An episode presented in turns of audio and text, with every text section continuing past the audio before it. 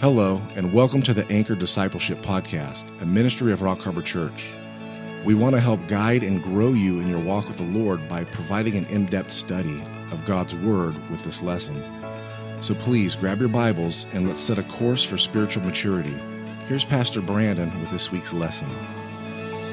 167 on footsteps of the Messiah, I believe.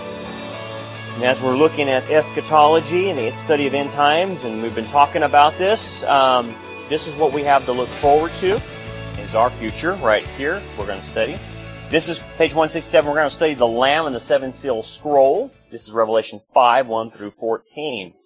And it says this, um, and I saw in the right hand of him that sat on the throne a book written within and on the back, closed sealed with seven seals.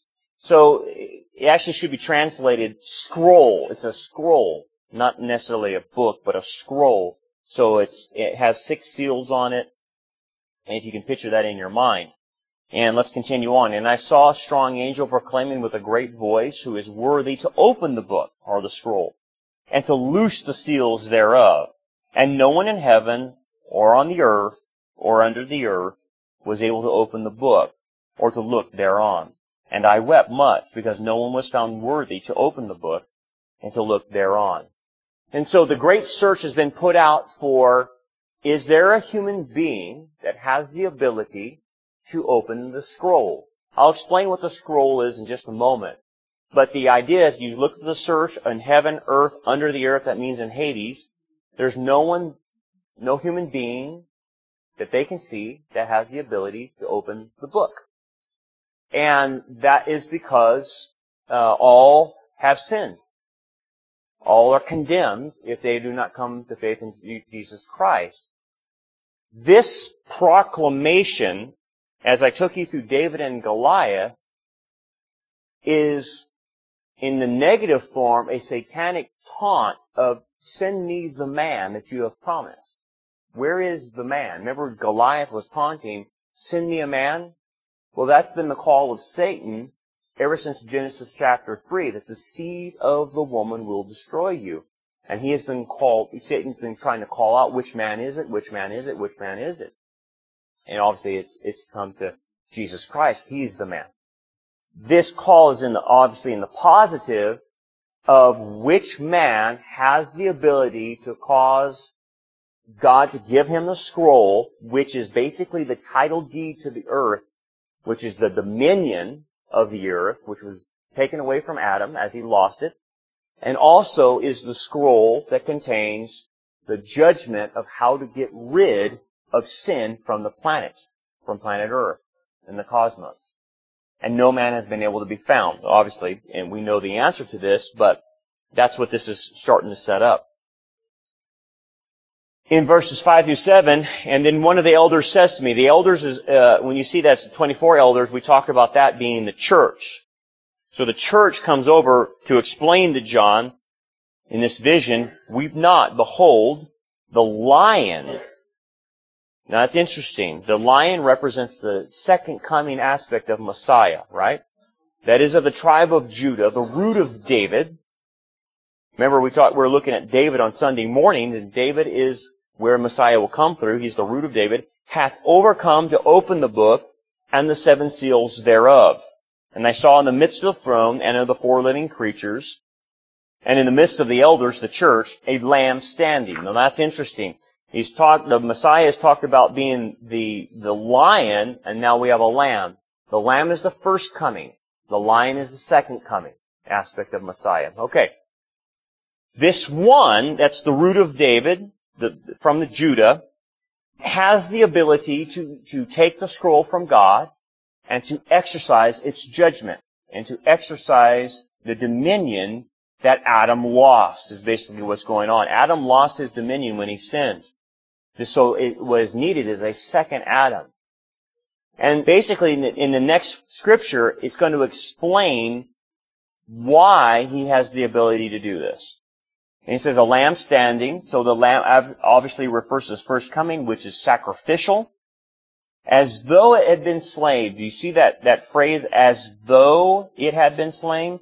That is a term, a, a, a kind of a Hebrew idiom to refer to a resurrected individual, as though it, it had been slain, refers to that this one that stands there has been dead and is resurrected. Hence, this is why he has the ability to exercise this judgment.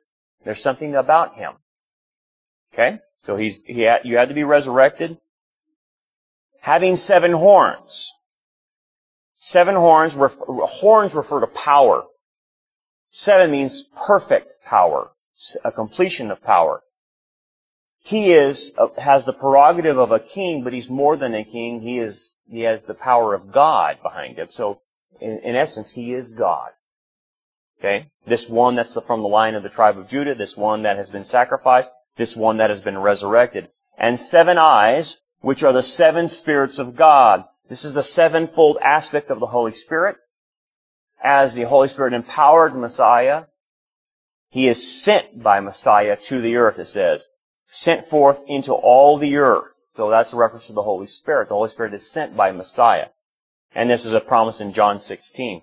So that being the case, this, this one, this line of the tribe of Judah, is a man because he died and was resurrected, but because he has the sevenfold power, he is also God.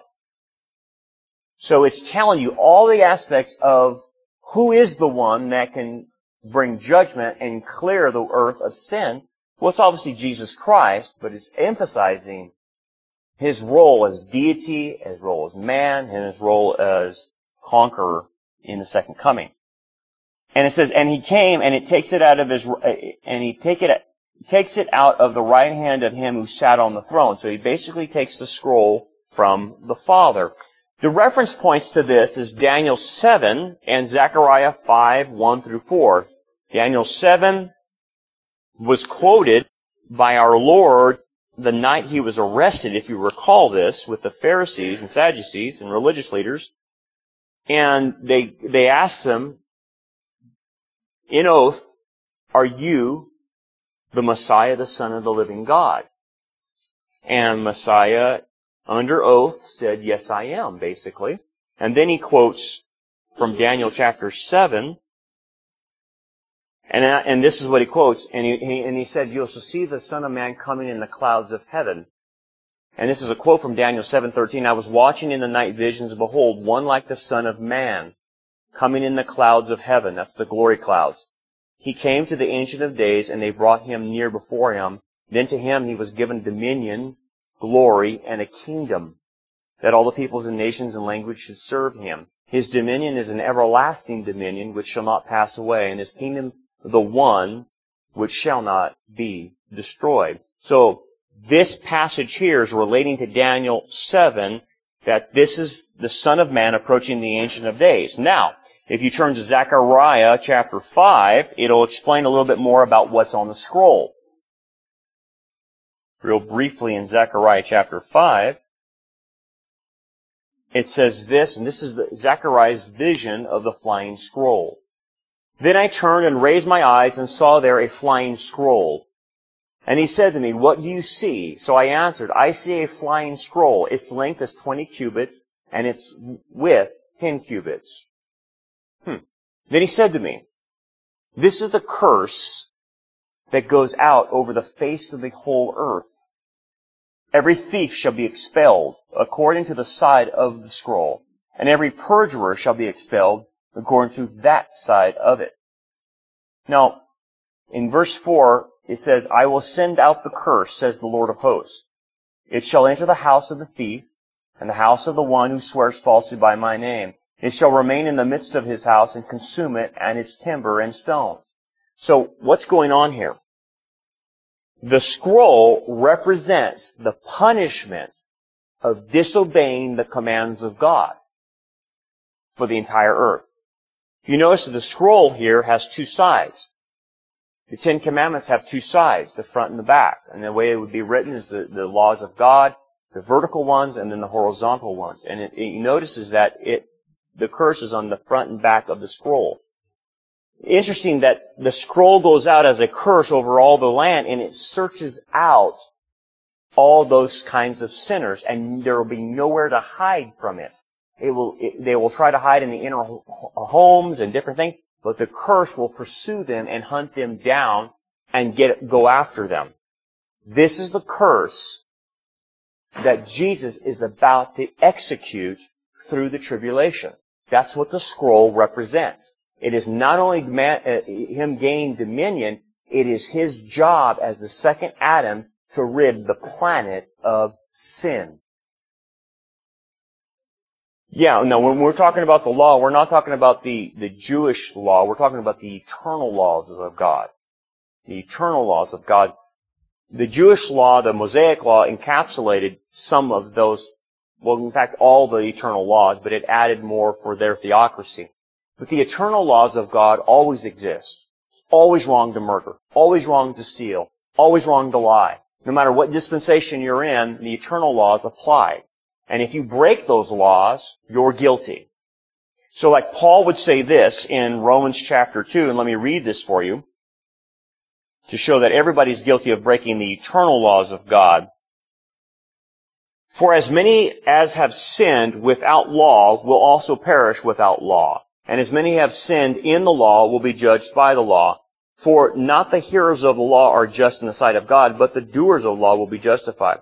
For when the Gentiles, who do not have the law by nature do the things in the law. These, although not having the law, are a law unto themselves, who show the work of the law written in their hearts, their conscience also bearing witness, and between themselves their thoughts accusing them or excusing them in the day when God will judge the secrets of men by Jesus Christ according to my gospel.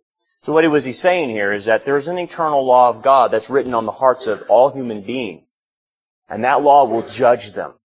So they're not going to be judged by the Mosaic law, they're going to be judged by the eternal laws of God, which are in every dispensation.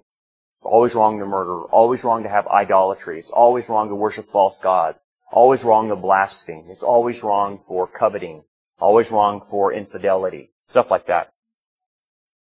But this curse that goes out is the curse of God for breaking the laws, His laws. And so Jesus will execute that for God the Father. That's who the executioner is, is Jesus. So you have your Daniel 7 and then Zechariah explaining that a little bit more. Okay, so let's move down to um, verses 8 through 14 on the bottom of page 168. And it says this, And we had taken the book, the four living creatures and the four and twenty elders, that's the church, fell down before the Lamb, having each a harp talking about that's that's a, a um, we'll use for that for worship, and golden bowls full of incense, which are the prayers of the saints.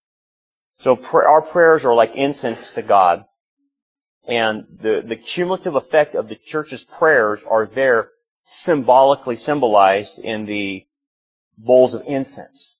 Okay, so explain that a little bit. Well, this whole time that we've been talking about current events, You've been praying. It has been storing up in heaven those prayers. And God has heard those prayers. And remember we talked even last week about we pray for the vengeance of God. That that's an appropriate prayer, like the persistent widow. She prayed that the judge would avenge her. These prayers that are right there with the 24 elders, which is the church, is the entire encapsulation of all the church's prayers ever since its inception to its end of God bring justice to this world.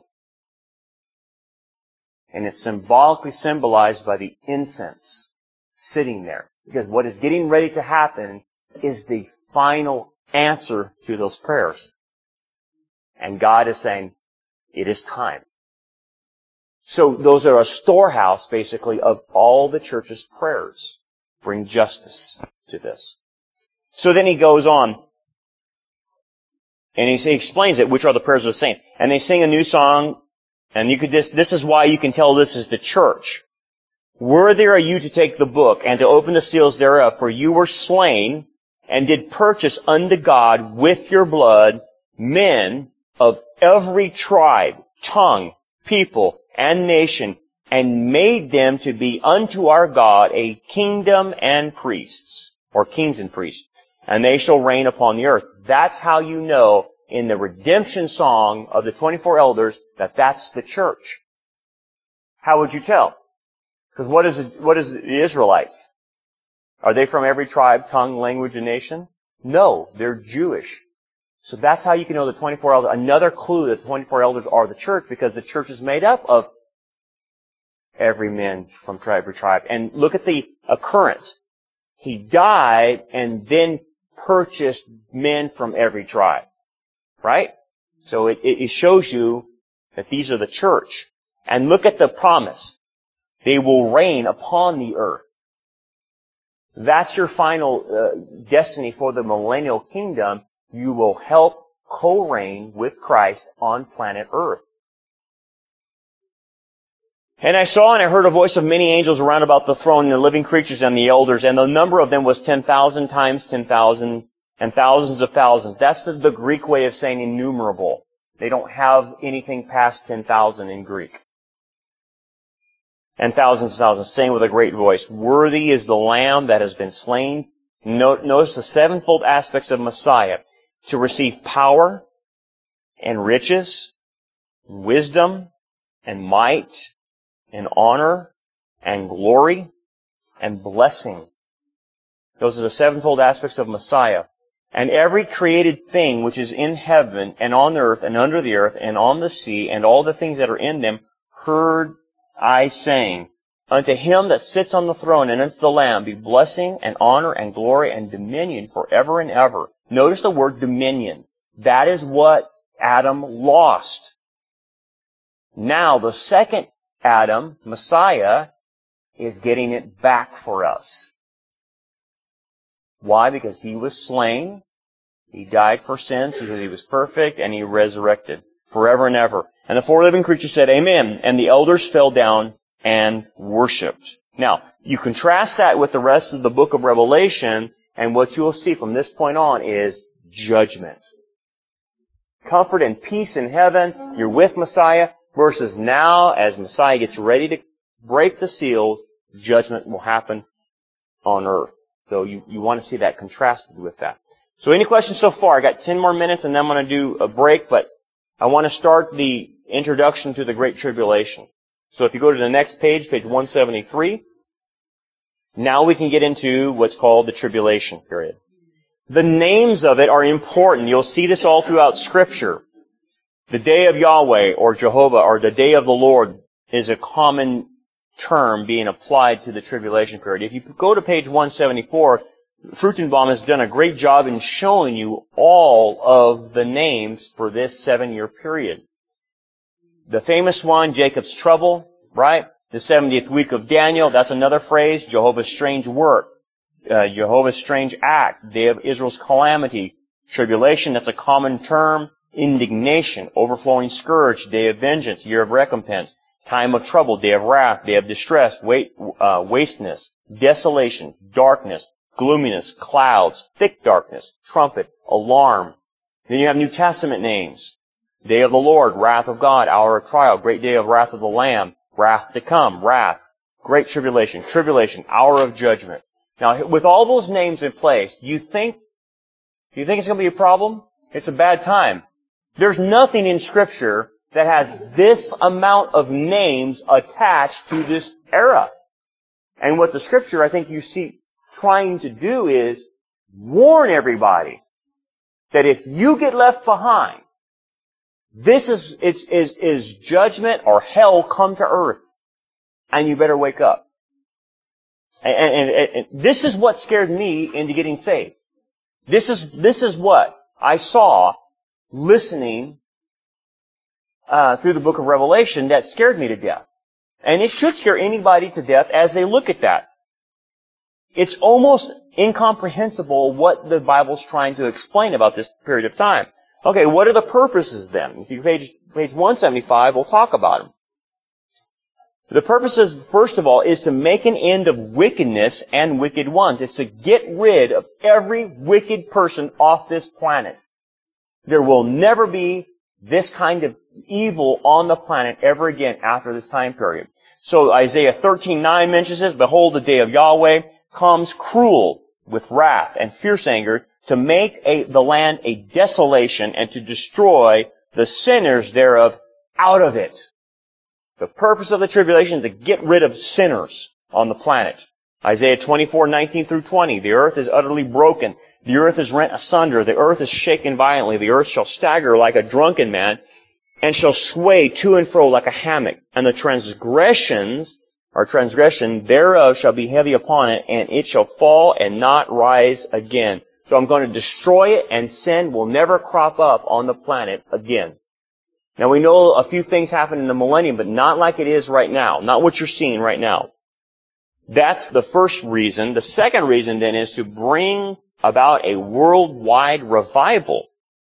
So here's where God's grace and mercy come in. If you read in Revelation 7, 1 through 4, it says, After this I saw four angels standing at the four corners of the earth, holding the four winds of the earth, that no wind should blow on the earth, or on the sea, or upon any tree.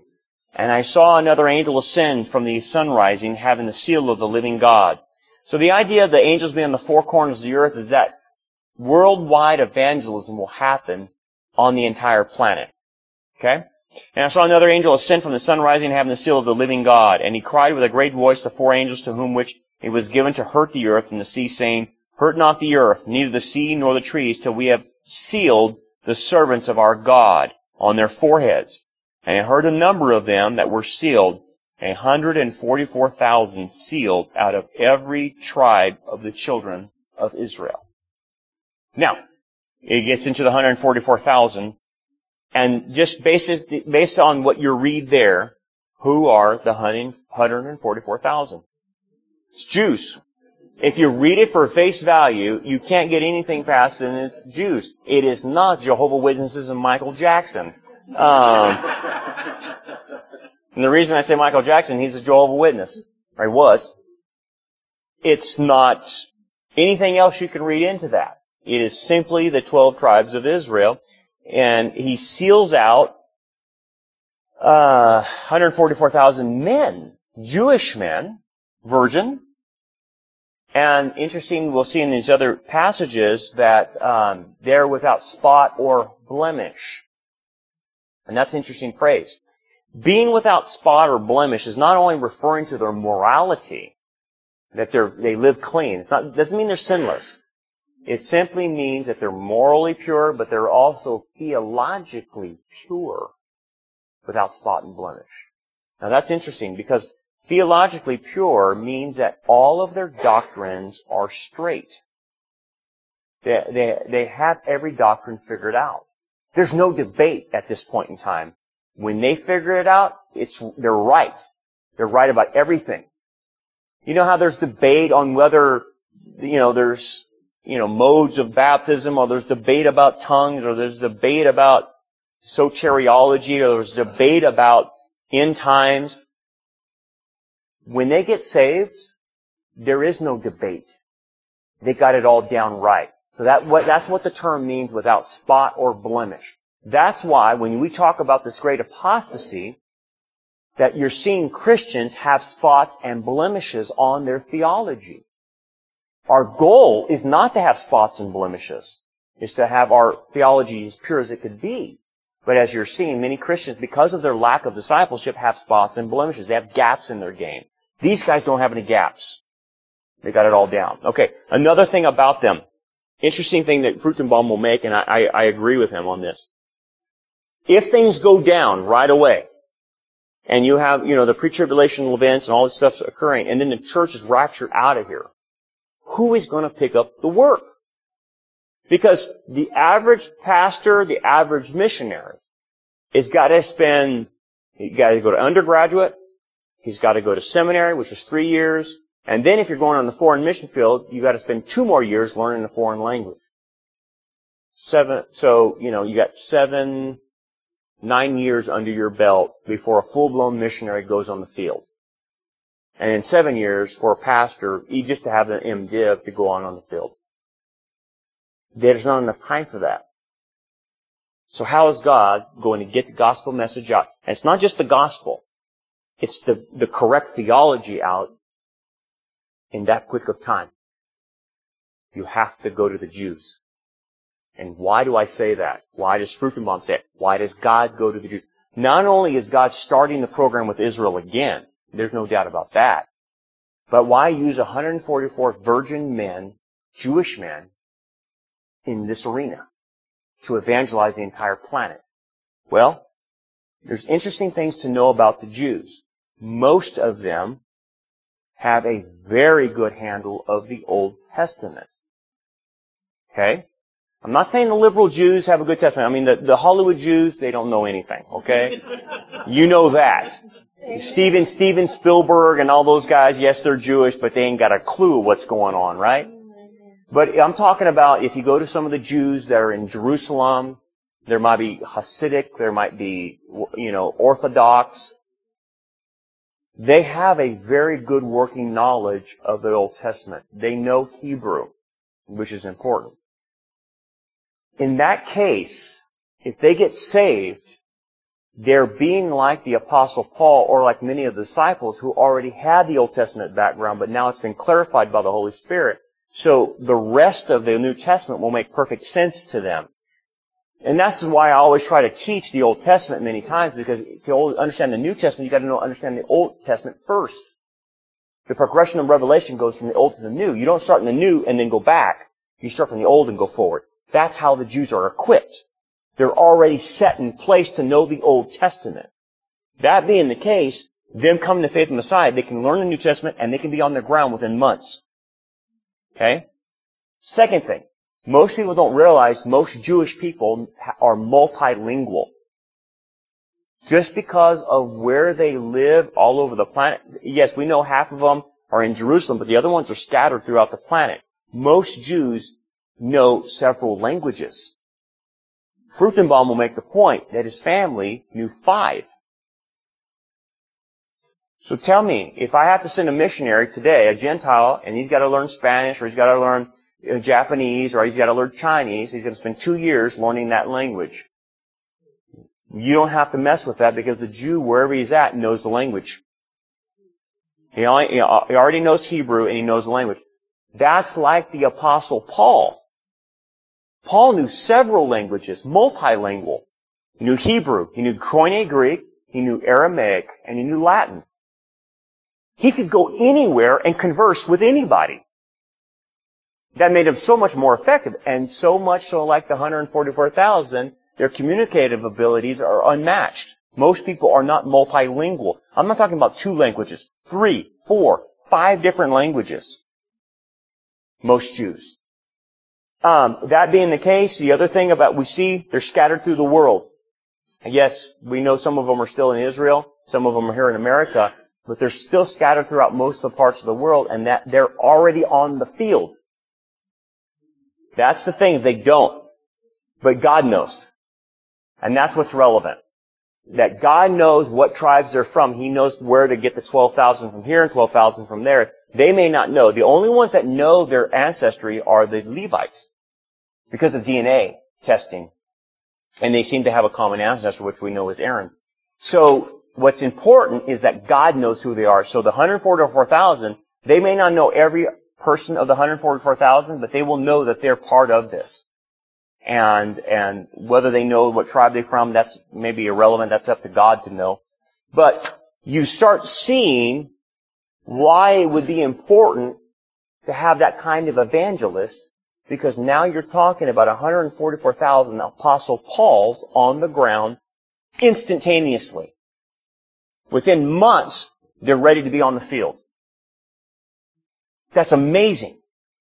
It's amazing how God has already set this in motion and got them prepared. I think there's many, many Jews that you don't know about that are really studying the scriptures and they're close. They're like Nicodemus. And they're getting there. And we just don't know them. But when the rapture happens and it all goes down, Gog and Magog, it's, it's gonna cause an evangelism in Jerusalem and in Israel, as it says in Ezekiel, and many Jews will come to faith in Messiah because of those pre-tribulational events, which sets up the 144,000. So, any questions on there? We'll, we'll continue on the 144,000 next time. Yeah, and that's why he says, "I until I put the seal on them," and that's important because they will not be touched by the Antichrist nor will they be touched by any plagues or demonic. They are completely preserved through the whole seven years. And no, no one will be able to touch. There will be martyrdom. The 144,000 will not be touched because what is their job? To evangelize. And so God is going to specially protect them to make sure the mouthpiece stays fresh all through the tribulation is not hurt. So that's not only an act of grace on to, to them, it's an act of grace on the entire world because they will keep hearing the gospel until the very end. Amazing. So anyway, we'll continue that next time. Let's take a break and we'll come back to uh, Life of Messiah. Thanks for joining us for another episode of The Anchor Discipleship. We hope that this message is a blessing to you and helps you grow towards a more mature understanding of God's Word. Rock Harbor Church has two other podcasts. The first is called The Anchor Sunday Sermons and is filled with pastors' Sunday messages. And the second is The Anchor Bible Study. It's filled with past and continuing Bible studies preached during our Wednesday evening services. If you enjoy this message and would like to hear them, please check the description of this episode or search your favorite podcast streaming services. Rock Harbor Church also has a print to order merchandise store. You can shop for Rock Harbor merch at rockharborchurch.store. Support for all three of our podcasts comes from your generous gifts and donations. For more information about our ministry, we invite you to check out our website, rockharborchurch.net. Keep looking up for our redemption draws near. God bless.